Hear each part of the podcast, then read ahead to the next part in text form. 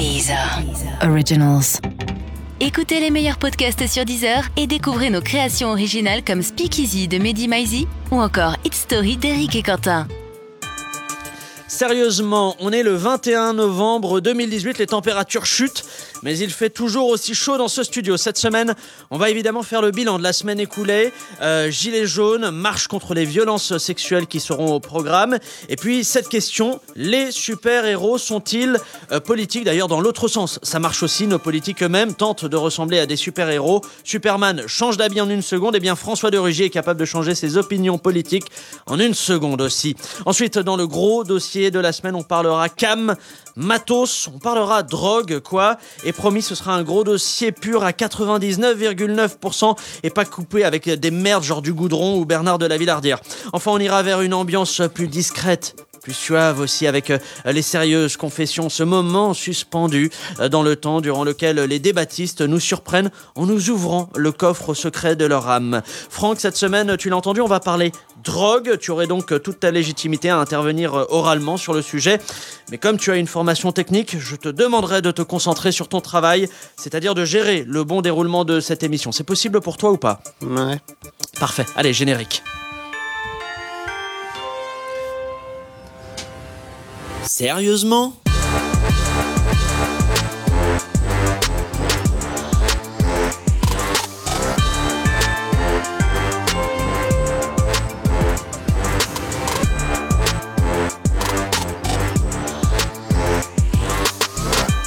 Salut à toutes et à tous et bienvenue dans Sérieusement, le podcast d'actu avec des blagues dedans. Cette semaine, pour m'accompagner, trois débattistes qui tenteront de vous apprendre des choses tout en ayant cette part d'humilité qui vous fait dire que peut-être un jour vous pourriez être à leur place.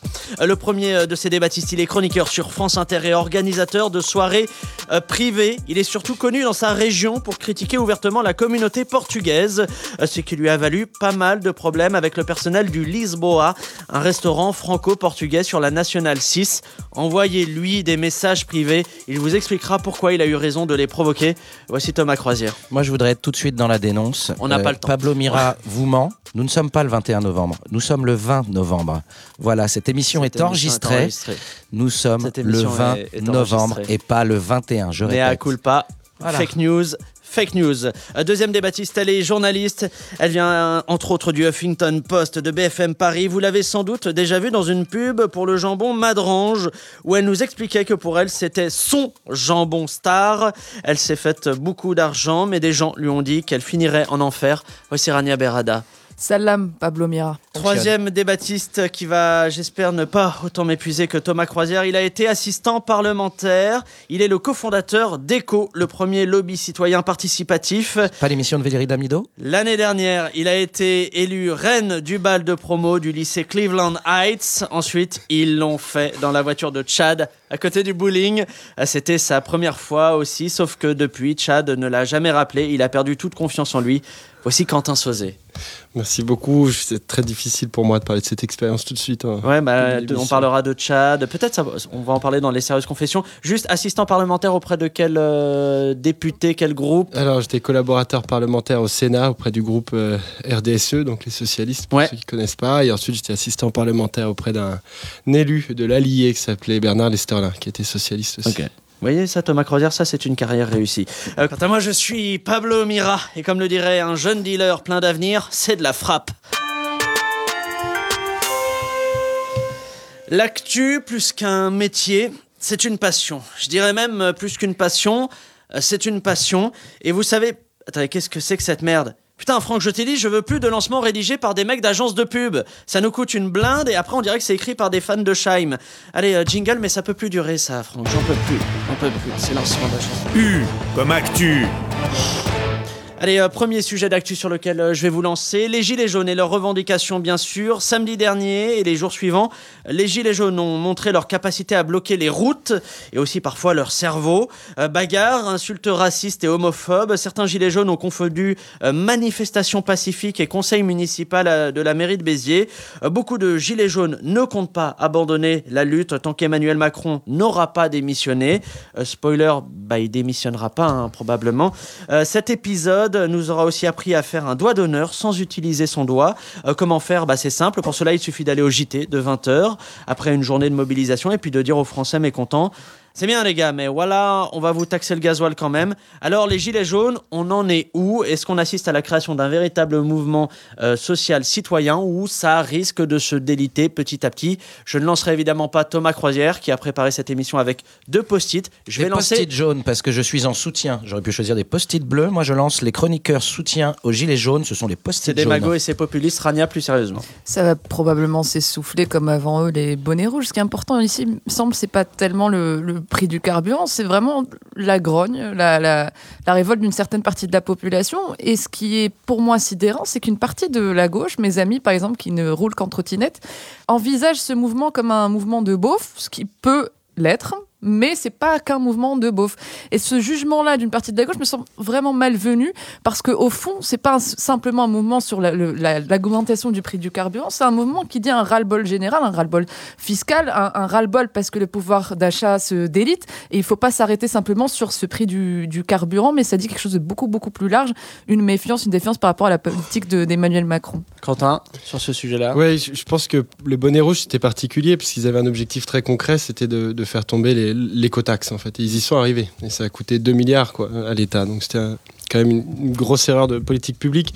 Là c'est différent, c'est-à-dire que moi je pense que ça va pas s'essouffler. Je pense que c'est une grogne profonde, qu'il y a un sentiment d'injustice euh, par rapport aux politiques qui sont menées, qui est parfois fondé ou irrationnel, mais en tout cas la grogne est là. Et en même temps, les, les probabilités que la- les taxes sur le carburant disparaissent, elles sont quasi. euh, Oui, non, mais en fait, c'est à pas zéro. du tout. Les taxes sur le carburant, en fait, c'est en juste, c'est juste une goutte hein, qui vient à un moment faire déborder euh, l'ensemble. C'est, c'est plus profond que ça. C'est un profond sentiment d'injustice par rapport à la politique qui est menée, avec le sentiment de taxer ou d'appréhender que les gens qui sont immobiles, les gens qui peuvent pas bouger, et les grandes entreprises ou les plus riches, eux, bénéficient de l'ensemble de l'action du gouvernement.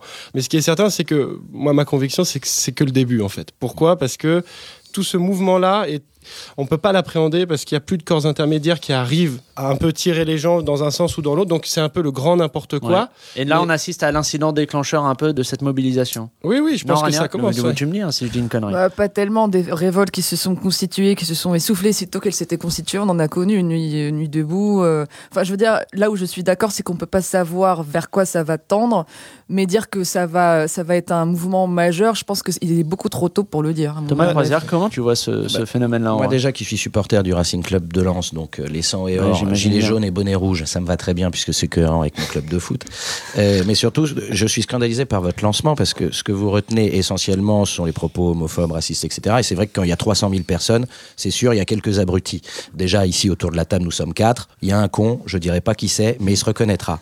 Euh, et donc là, on essaye de vexé. décrédibiliser ce mouvement en disant oui, c'est tous des abrutis, c'est tous des beaufs. Pas du tout, c'est des gens qui ont des choses à dire, qui sont en colère. Alors c'est vrai que quand on prend Jacqueline comme ambassadeur et que c'est elle que l'on montre un peu partout, on peut avoir peur. Bon, cette femme qui a fait 5 millions de vues et Ouais. qui a l'air un peu alternative, mais euh, il y a d'autres personnes qui ont des choses à dire et à qui on pourrait donner la parole. Et c'est très amusant aussi de voir tout ce qui est retenu sur le traitement des médias. C'est-à-dire tout de suite, on met un mort. Comme ça, au moins, on te fait peur. Enfin, il y a des choix là aujourd'hui. Moi, qui n'ai jamais été sur le complot médiatique avant de travailler dans cette émission, euh, je suis en train de me dire, on nous prend vraiment pour des cons. Mais est-ce que c'est un truc de, de- qui est conscient ou alors comme un peu comme le dit euh, Christophe Guilly, là, le, le géographe, on a une vraie fracture au fait où avec des intérêts qui se recoupent pas entre euh, ce qu'on va appeler la France périphérique et puis euh, la France métropolitaine où sont, où sont centralisés les médias, les, les Bah, pouvoirs les riches et les pauvres, c'est simple. Et Bah, aujourd'hui, c'est pas aussi simple que ça parce que les dans pauvres les métropoles plus t'as des pauvres. aussi, tu vois. Mais j'aimerais avoir votre Mais oui, mais c'est sur, sur cette question du carburant euh, me paraît euh, assez symptomatique de ce que vous dites, puisque quand tu roules en trottinette ou que tu marches ou que tu fais du vélo, évidemment que le prix du carburant n'impacte pas ton salaire. Quand tu dois te déplacer parce que tu vis dans des zones périurbaines ou à des endroits où la, la voiture est une nécessité, que tu gagnes 1500 euros, évidemment que si on augmente le prix du carburant, ton pouvoir d'achat euh, en pâtit. Non, on, va, évidemment. on va faire le raccourci. Euh, La, la Révolution française part sur il n'y a pas de pain. On dit bah, ils ont qu'à prendre de la brioche. Bon, bah, Ouais, là, c'est pareil. On te dit le- l'essence est trop chère. Bah, prends prendre ta un trottinette. overboard. Voilà. Deuxième sujet, allez, sur lequel euh, j'aimerais vous entendre, la marche contre les violences sexuelles prévue le 24 novembre et l'appel de 250 personnalités publiées dans Mediapart et France Inter à mettre fin à ce type de violence car euh, chaque jour, 250 femmes sont violées en Inde, en... Ah non, pardon. C'est bien de la France dont il s'agit. Le chiffre est costaud quand même. hein. Euh, D'où cette mobilisation contre les violences faites aux femmes, contre les actes sexistes en général et Nicolas Bedos en particulier. Euh, on espère que cette marche aura quand même plus d'effet que la marche contre le terrorisme, la marche contre la fourrure, la marche contre la chasse, la marche contre la mucoviscidose, la marche contre le cancer, la marche contre la marche. Pourquoi, depuis l'affaire Weinstein, on a l'impression que la situation est encore plus figée que le visage de Silvio Berlusconi sur le sujet? Je vous écoute. Moi, enfin, cette marche en, tant que telle, évidemment qu'elle est importante, mais enfin, moi, plus que le fait de, comment dire, dire aux violeurs et aux agresseurs arrêtez de violer et d'agresser, ce qui me semble important, c'est surtout la libération de la parole. C'est surtout dire on est ensemble, ce n'est pas grave, vous n'êtes pas la victime. Et c'est ça qui me semble important, parce que quand des personnalités signent ce genre de tribune, que les gens sortent dans la rue, demain, si moi je me fais violer, alors qu'avant je restais chez moi, je me nimbais de honte et je ne disais rien, ça libère ma parole et ça me permet de me dire ce n'est pas une honte, je peux aller euh, porter plainte. C'est ça pourquoi, c'est pour moi, c'est important ce genre d'événement, ce genre de- d'initiative. Mais là, vous trouvez que la parole, elle n'est pas encore assez libérée, qu'il y a encore des Bah, zones pas, taboues pas- pas suffisamment. Toutes les femmes qui se font violer, vous consulterez n'importe quelle association, n'importe quelle ONG, vous dira que pas toutes les femmes osent encore porter plainte, et même en France. Donc oui, la parole, c'est pas totalement libéré, évidemment. Quentin, sur le sujet. il y, a- il y a plusieurs éléments. euh, évidemment, il faut, faut faire exister le sujet en permanence dans le débat. Donc, de toute façon, des marches, des tribunes, et tout ça pour libérer la parole, faut continuer à le faire. faut mettre la pression. Il y a- on a tellement de d'années à rattraper en fait hein, d'oppression du, du sexe masculin. Donc, euh, l'initiative euh, est, enfin, est excellente. faut les accompagner. Maintenant, euh, il y a aussi de l'autre côté des choses où il faut être un tout petit peu attentif. euh, sur l'affaire de, de Georges Tron, par exemple, euh, on a Ouais, eu qui a été acquitté, voilà, là. au moment où il a été acquitté, il y a- y, a quand même une ancienne secrétaire d'État euh, aux victimes qui a fait un tweet en disant euh, le bénéfice euh, du doute Doit aller à la profiter victime. à la victime. Et ça, c'est incroyable de dire ça. Enfin, là, dépasser le mur Enfin, la du victime, son. à la personne qui accuse, en tout Oui, cas. mais elle a hein. dépassé le mur du son juridique parce que si vous faites ça, ça veut dire qu'à chaque fois qu'on porte plainte contre quelqu'un, en fait, le bénéfice du doute fait que la personne est coupable. Mm. Donc là, c'est quand même très inquiétant. Donc il faut garder un peu la tête froide là-dedans. Et, et- et l'autre élément que je voulais dire, c'est que je pense qu'il y, a des- il y a des phénomènes structurels auxquels il faut s'attaquer. Je pense que le gouvernement essaie de le faire, mais le déséquilibre profond, en fait, entre l'homme et la femme, notamment dans le monde du travail, doit être attaqué, je trouve, de manière plus violente. Comment, co- qu'est-ce qu'on aurait comme euh, marge de manœuvre législative pour euh, s'attaquer à ce Ah problème non, non, je pense que là, c'est plus de la loi. hein. C'est plus de la loi qui est maintenant. Ça relève plus euh, de euh, sensibilisation au niveau des entreprises, euh, Ouais. au niveau des associations, euh, et leur donner plus de moyens pour faire ce travail-là. Donc On là, c'est une, action, nouvelle c'est une loi. action presque culturelle ou. Oui, c'est c'est- c'est juste ça. Mais si tu veux modifier structurellement le, le comportement des hommes, il faut rétablir l'équilibre dans le monde du travail. Sinon, tu n'y arriveras pas. Troisième sujet de ce tour de- d'actu, euh, je voudrais maintenant parler de la politique et des super-héros. Alors comme ça, on se dit que ce sont deux concepts qui vont aussi bien ensemble que Étienne Dao et Voix audible. Mais en fait, si, si, attendez, J'aime vous allez voir. C'est ce que nous apprend euh, l'historien William Blanc dans son livre Super-héros, une histoire politique. Il y explique qu'on aime les super-héros parce qu'ils sont capables de prouesses comme voler dans les airs ou comprendre ce que dit Jean Lassalle, mais aussi parce qu'ils rétablissent la justice. Et ça, c'est un acte politique. Euh, exemple, en 1941, Marvel a mis en scène euh, Captain America donnant un coup de poing à Hitler pour que les enfants américains l'identifient comme le, le méchant. Bon, ils ont aussi vu les, les abdos de Captain America et ça les a quand même pas empêchés de devenir obèses. Mais bon, prenez également les X-Men, ces êtres mutants euh, mis au banc de la société car euh, considérés comme différents. Comment ne pas faire un parallèle entre les discriminations que vivent les X-Men et celles contre les Noirs aux États-Unis ou les Forbans en France? Euh, Les super-héros, les super-héros, ça, ça vous fait rire les Forbans. Vous sûr, mais ils reviennent là, ils font un album pour leurs pas 40 vrai. ans, ils ont fait un Non, c'est pas vrai. Mais oui, bien sûr, les Forbans là ont fait un titre spécial pour leurs 40 ans. Peut-être qu'on va annuler le gros dossier drogue et puis qu'on va parler Moi des, pas des. Forbans. Bah, la prochaine fois où je reviens, si vous voulez, je vous la fais en karaoké.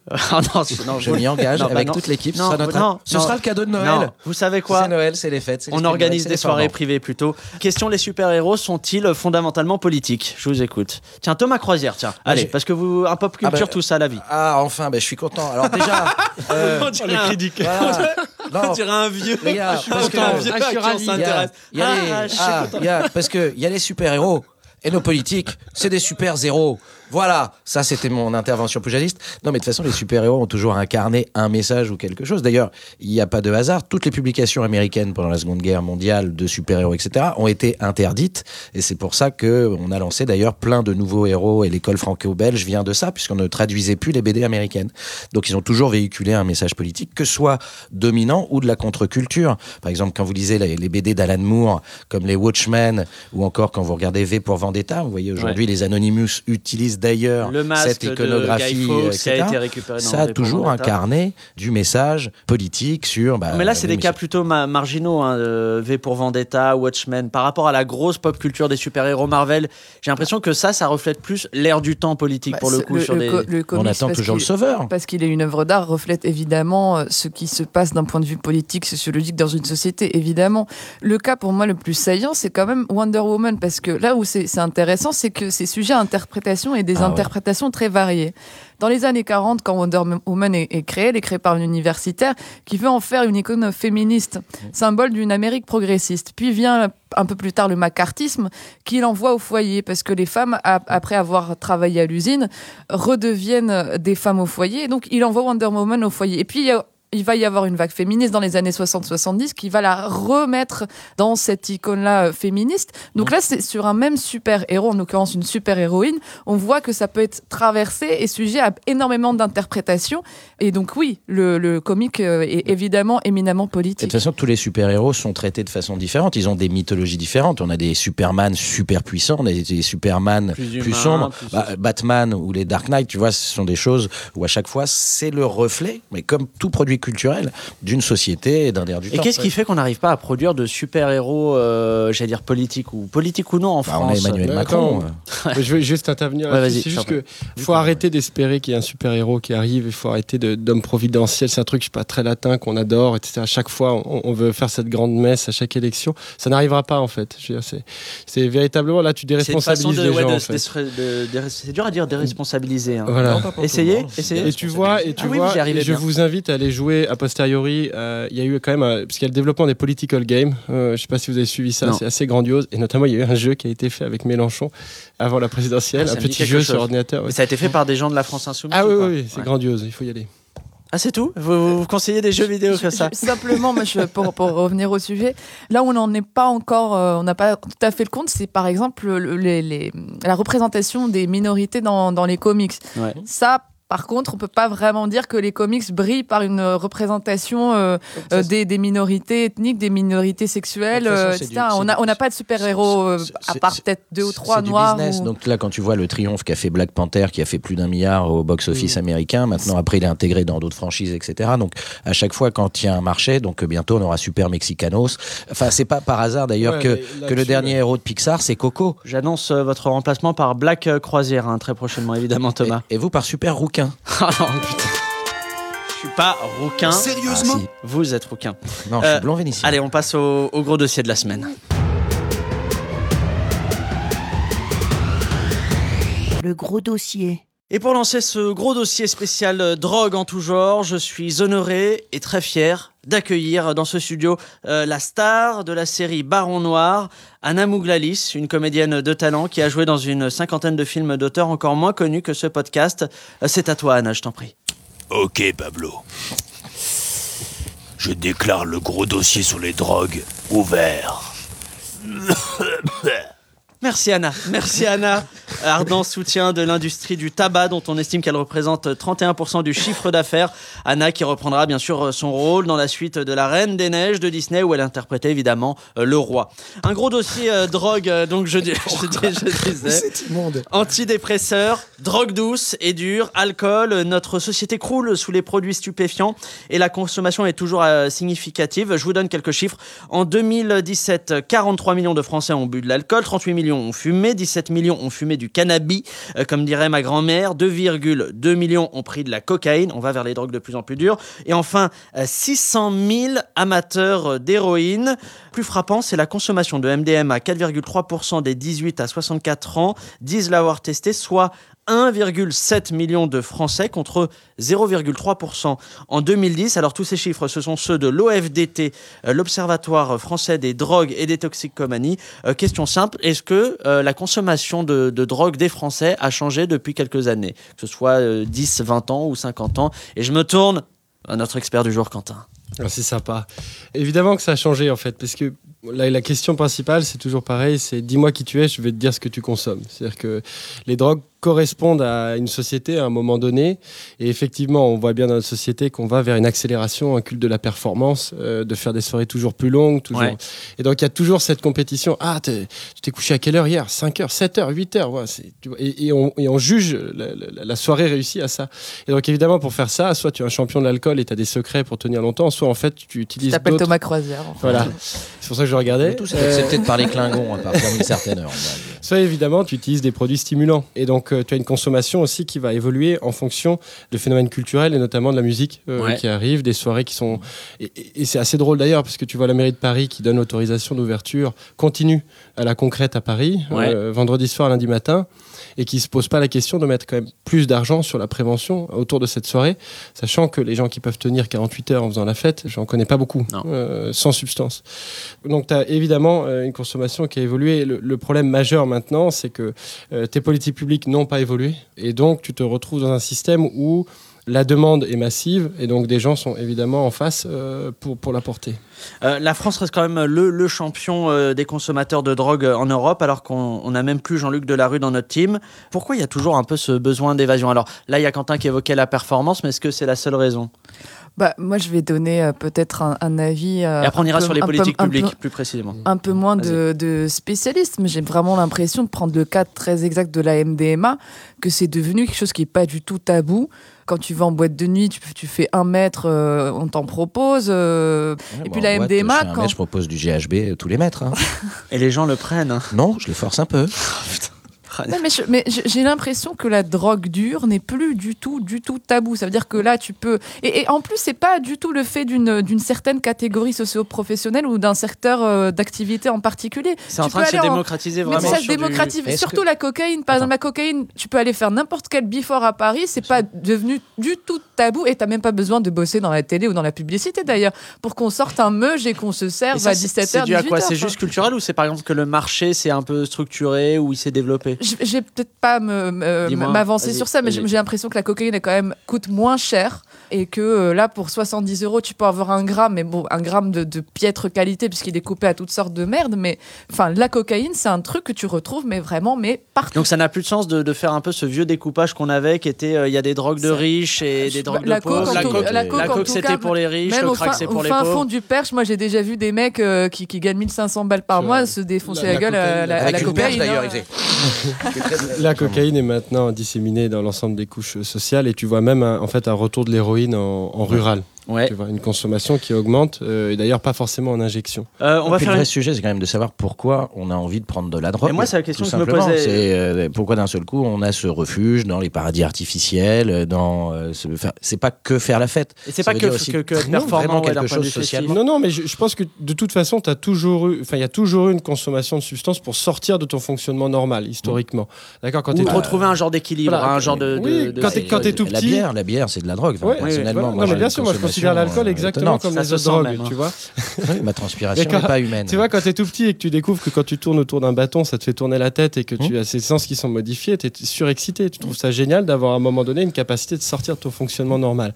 Donc, en fait, c'est pour ça que moi, la classification drogue douce, drogue dure, j'y crois pas plus de trop. sens. Je pense que c'est vraiment des questions de consommation dure ou douce. C'est-à-dire que tu peux, en fonction des drogues, Être juste un expérimentateur ou un. Exactement, un- exactement. Après, le danger, c'est que tu as évidemment des substances qui sont beaucoup plus addictives que d'autres. Ouais. Et donc, euh, le- le- le- voilà, en termes de politique publique, ce qui est essentiel, c'est de repartir au contact. Moi, les bonbons sous coupe volante avec Alors la ça, on petite en poudre qui parlera, pique. mais ça, on en parle du, Moi, du sucré. ai tellement. On en parle C'est dans, très mauvais, dans mais c'est 15 tellement bon. minutes du sucré. On va parler aussi des politiques publiques, mais avant, on va faire une petite parenthèse de culture générale, mais toujours sur le thème de la drogue, avec le quiz.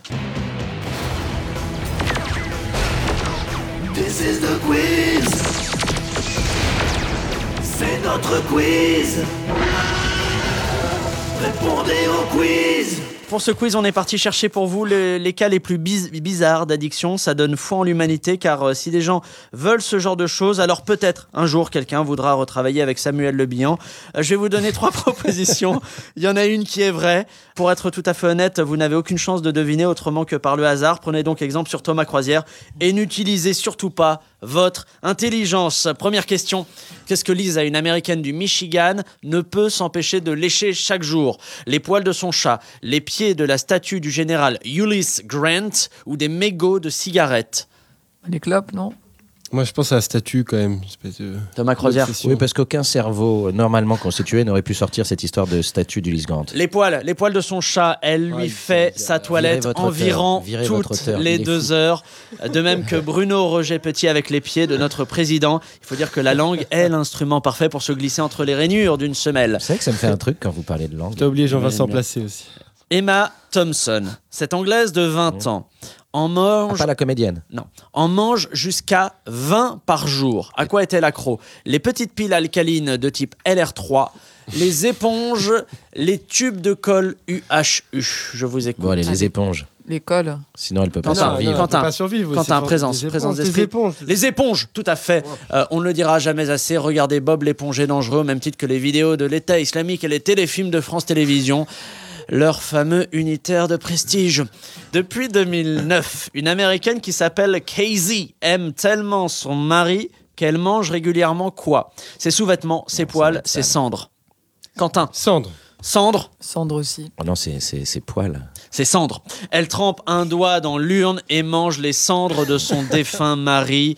Pour une fois qu'une américaine mange quelque chose de peu calorique, ne comptez pas sur moi pour critiquer. Je rappelle que Keith Richards a fumé son père. hein, donc, C'est euh, vrai qu'il a voilà. fait ça. Il y a un autre artiste, je crois, qui a mangé carrément les cendres de, de sa maman, je crois, ou un truc comme ça. Ah non, c'est les cendres de Tupac qui ont été fumées par ses amis. États-Unis, Lui-même tout- a été fumé avant. hein, S'il vous plaît. quelque- États-Unis toujours, une étudiante nommée Norul Majabin Hassan est On objetophile. l'appellera Corinne. C'est-à-dire qu'elle n'est attirée que par les objets. Après une rupture difficile avec une calculatrice, c'est pas une vanne, Norul a décidé de se marier avec quoi? L'attraction Space Mountain, le jeu Tetris, un tréteau. Un tréteau, moi je pense quand même. hein. Le C'est jeu le côté Tetris. festif. Ouais, le tréteau. Et après, on va remettre du fond évidemment dans cette émission. C'était avec le jeu Tetris. Oh merde. En fait, euh, la calculatrice de Norul est décédée, donc ce n'était pas une rupture choisie. L'article précise aussi euh, qu'avant cela, elle a aussi eu une relation avec un iPod et un monorail. Tu vois, Franck, tu as peut-être une chance avec cette carte euh, Focusrite Scarlett. Ne lâche rien. Sérieusement? Allez, voilà, ça fait beaucoup de débilité à assimiler. Avant d'enchaîner, je propose de marquer une seconde de silence pour le niveau intellectuel de, de cette émission. Top, c'est reparti. Allez, on acte aujourd'hui euh, l'échec du modèle répressif en France et, et ailleurs, partout dans le monde. Pourtant, c'est en train de bouger. Euh, légalisation du cannabis au, au Canada et aux États-Unis, dépénalisation de toutes les drogues. Écoutez bien, toutes les drogues au Portugal. Il y a eu aussi euh, l'abandon du modèle répressif avec l'héroïne en Suisse. Je crois que c'était au début des années Oui. 90, euh, si je dis pas de bêtises. En France, les institutions, elles, sont visiblement totalement addictes à la répression. Alors, déjà, première question, pourquoi ce modèle-là, toujours, qui visiblement ne marche pas Et ensuite, est-ce qu'il existe des alternatives ailleurs euh, qui pourraient marcher chez nous? Je vous écoute.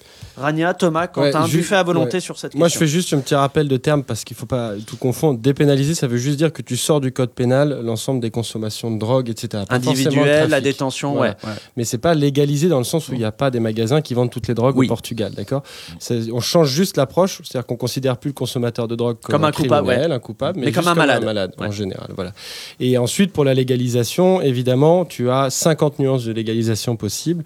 Euh, au Canada, on est sur une légalisation qui euh, est un peu plus responsable que celle qui a été faite dans certains États américains. C'est-à-dire?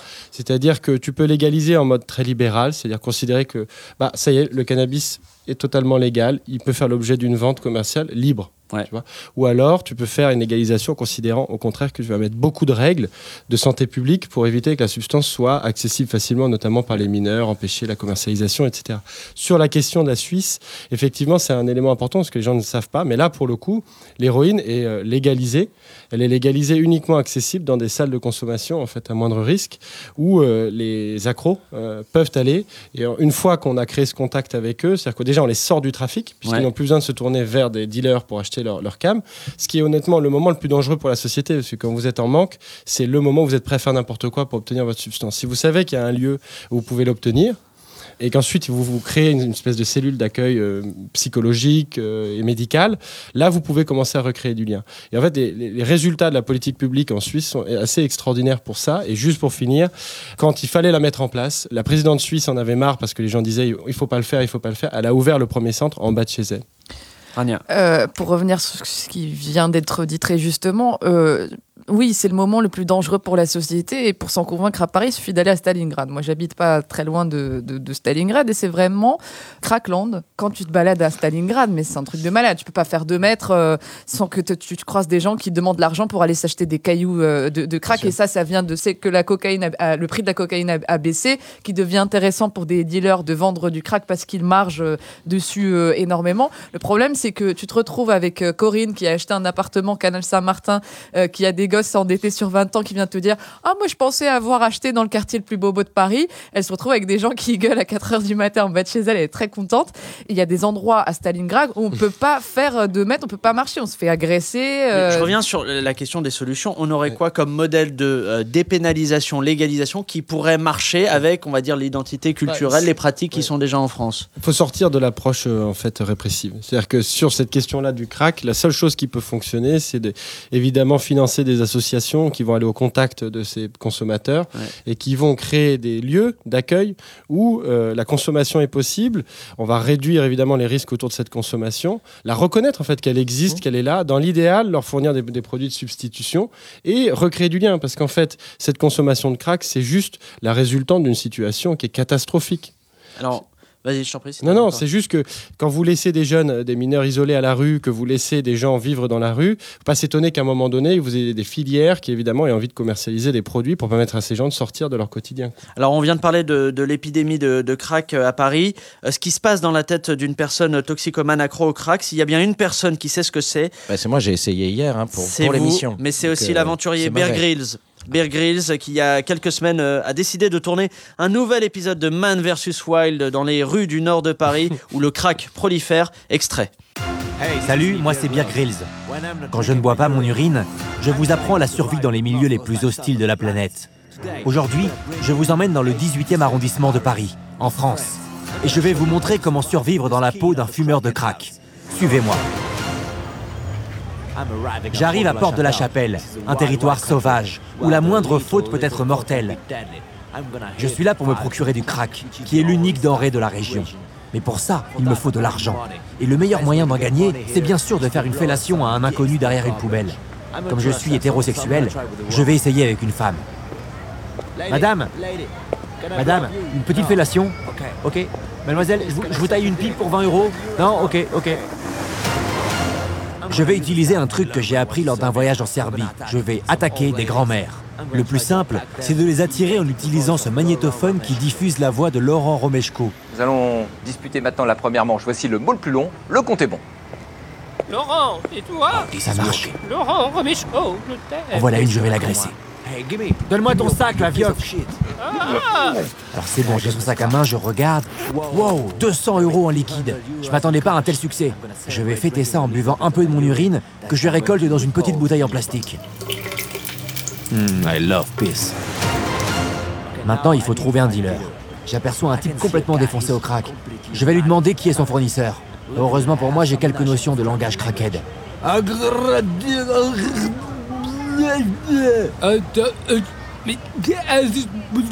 Il m'a conseillé un super dealer près du Leader Price. J'y vais. J'ai eu beaucoup de chance de tomber sur un toxico aussi sympa. J'aurais peut-être pu lui proposer de boire un verre de mon urine. Est-ce que je... Non, tant pis, j'avance. Et voilà les amis, j'ai enfin réussi à me dégoter une galette de crack. Je vais pouvoir oublier mes problèmes en réduisant mon espérance de vie.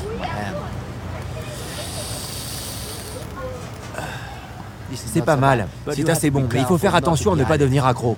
Le secret, c'est d'avoir de la volonté. Je vais quand même réessayer pour voir ce que ça fait. Ah ouais, c'est bon. Ah ouais, c'est bon. Ah, c'est quand même très bon.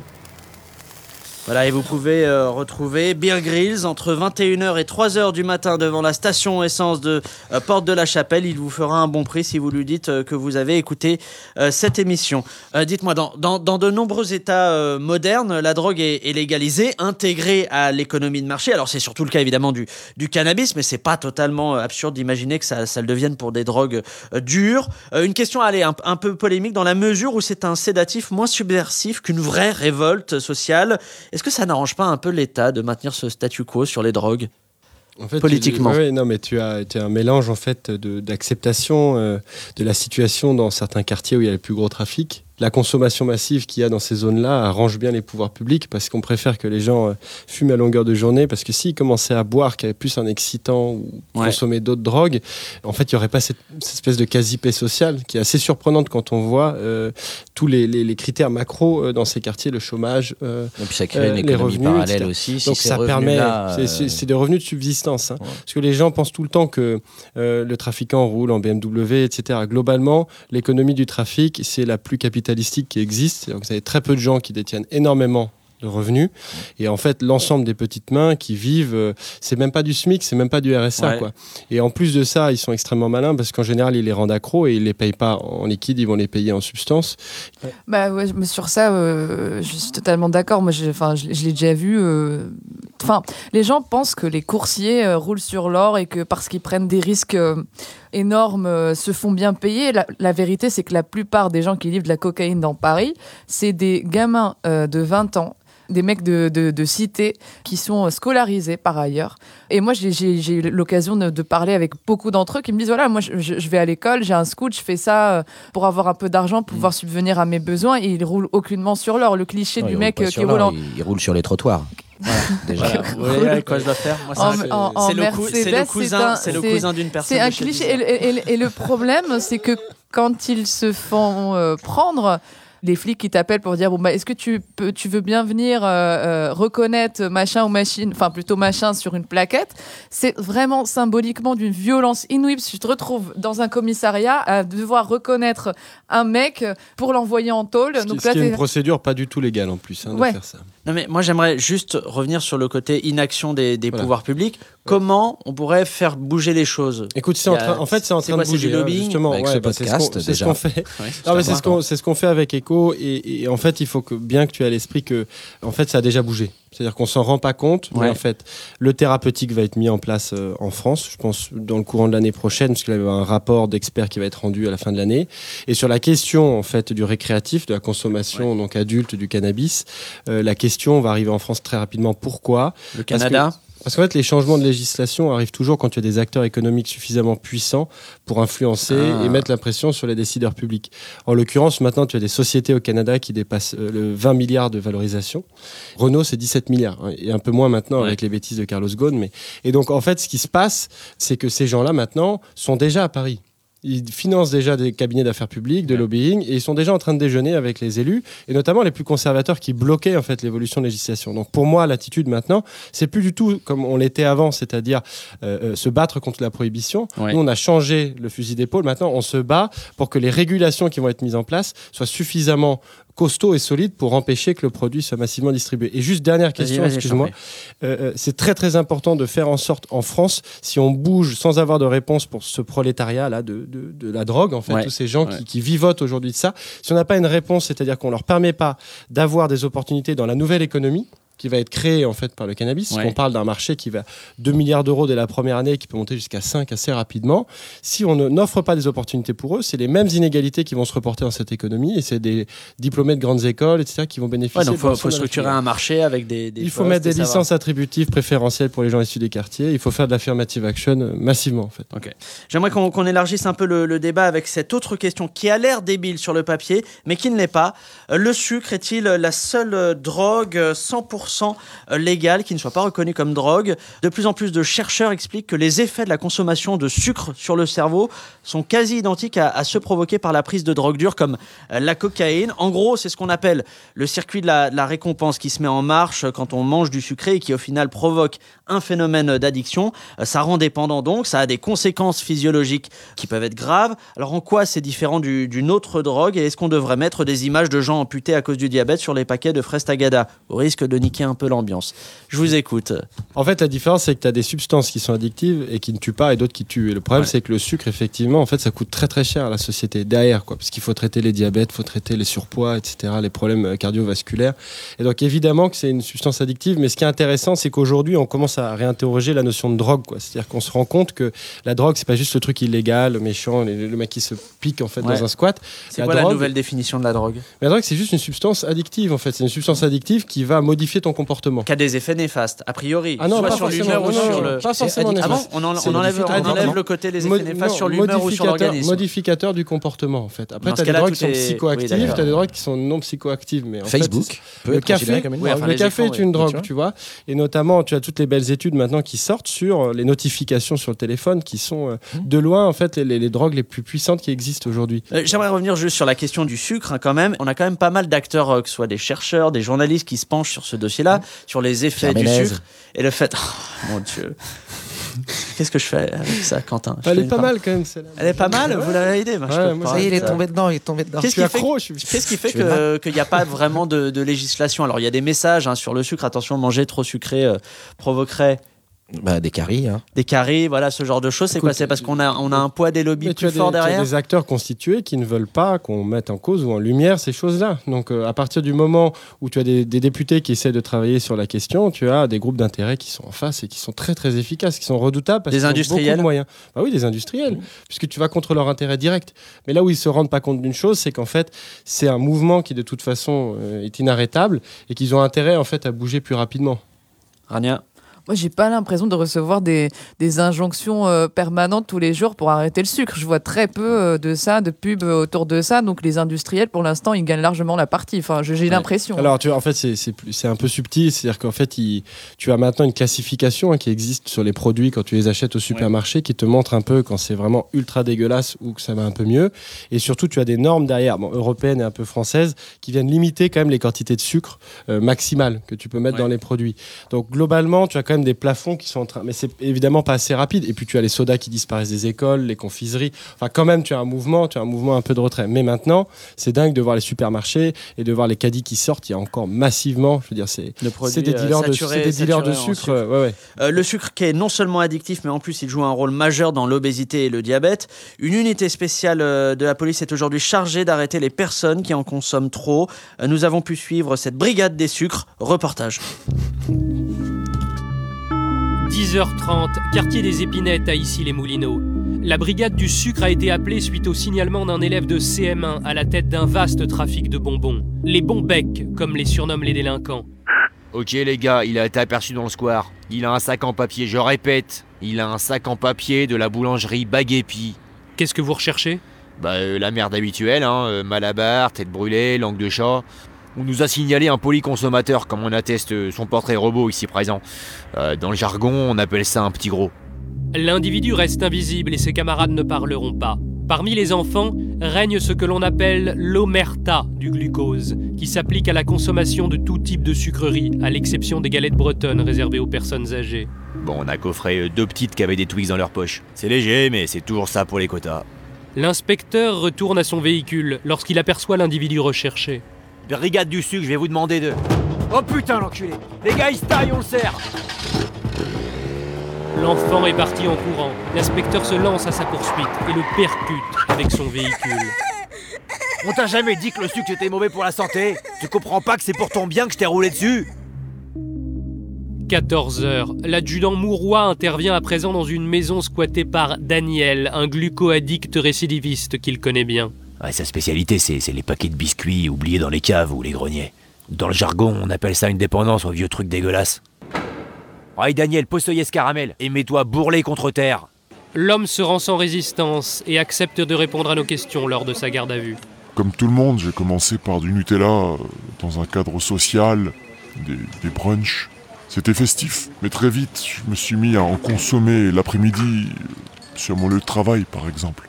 C'est là que j'ai commencé à avoir le grain de peau de Macaulay Culkin. Vous n'avez pas essayé d'arrêter? Si, si, j'ai tenté les substituts bio de type Nocciatella. Mais c'est de la merde, il y a, il y a à peine 50% de sucre dedans. Voilà, donc ensuite je me suis mis à acheter des Kinder Bueno euh, juste pour le cœur fondant euh, à l'intérieur. Puis je suis passé au Duplo.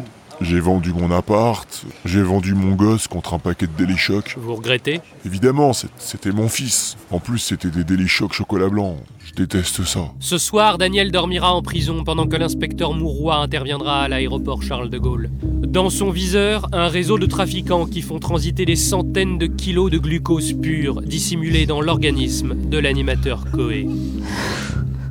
Alors, comme vous l'aurez remarqué, ce reportage contenait un maximum de placements de produits. On espère très vite avoir de, de nouveaux sponsors euh, sucrés. Sérieusement?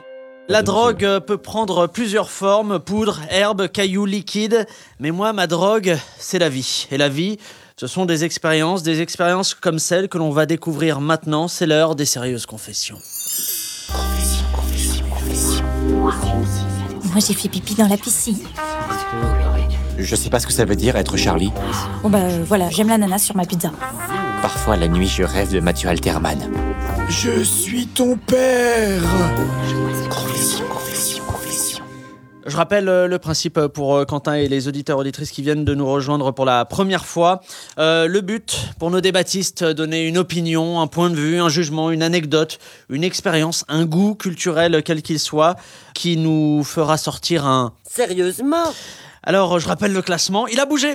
Premier, c'est Ludo qui est devenu euh, premier Merde. du classement euh, la semaine courant dernière avec son anecdote avec son cousin. Quand il était petit, il a tué une dizaine de bébés chats avec une bêche euh, sur les ordres de sa grand-mère. Il vous a ainsi détrôné, Rania. Vous et votre anecdote, jusqu'à mes quoi 16 ans, je refusais de m'asseoir à une table où on ne me servait pas de viande, car c'était euh, me manquer de respect. Et ensuite, euh, troisième de ce podium, Mathieu Alterman, qui a évidemment toujours la phobie des scouts, qu'il assimile à de petits nazis.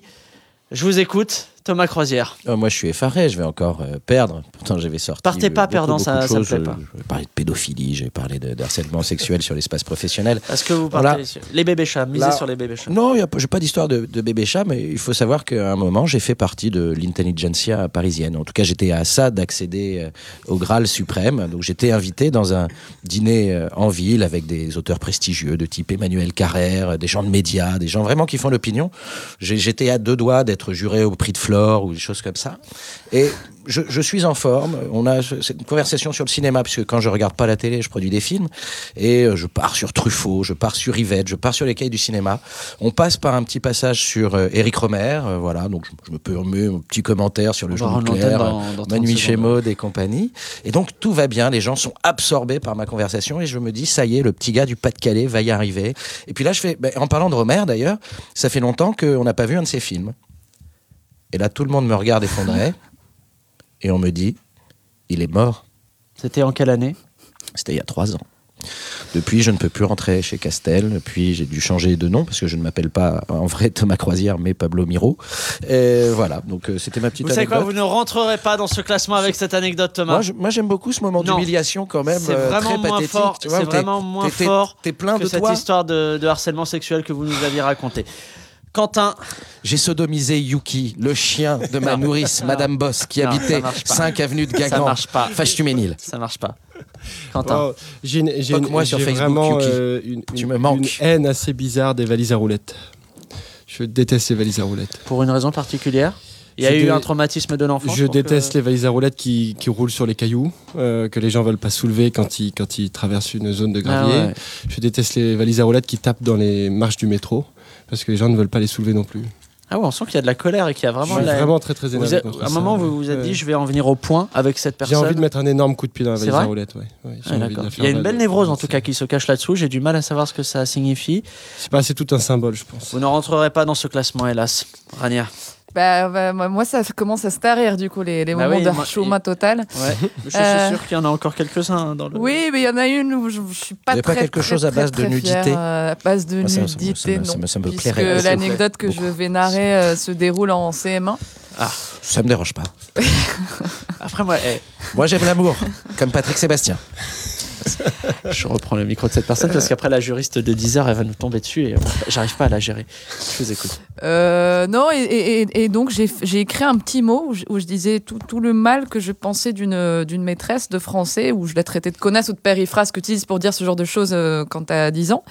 Et j'ai signé avec le prénom d'une meuf que je détestais parce Ah, que parce que je tapais tous les beaux gosses et puis que Ah, c'est méchant de et ouf. que euh, voilà.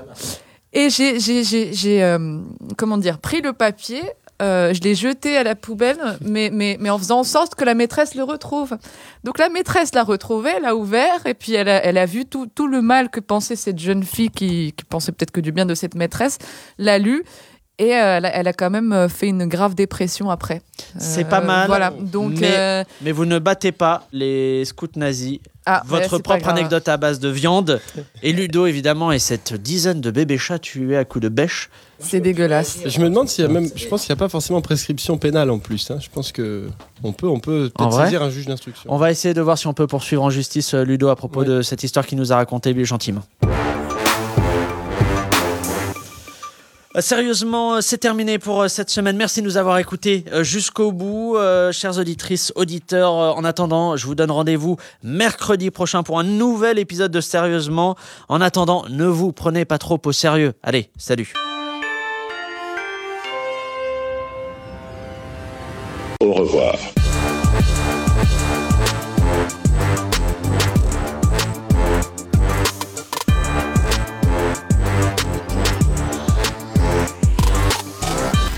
Essayez Deezer Premium gratuitement pendant 30 jours et écoutez votre musique sans interruption. Puis 9,99€ par mois sans engagement, voire conditions sur Deezer.com. Deezer. Originals.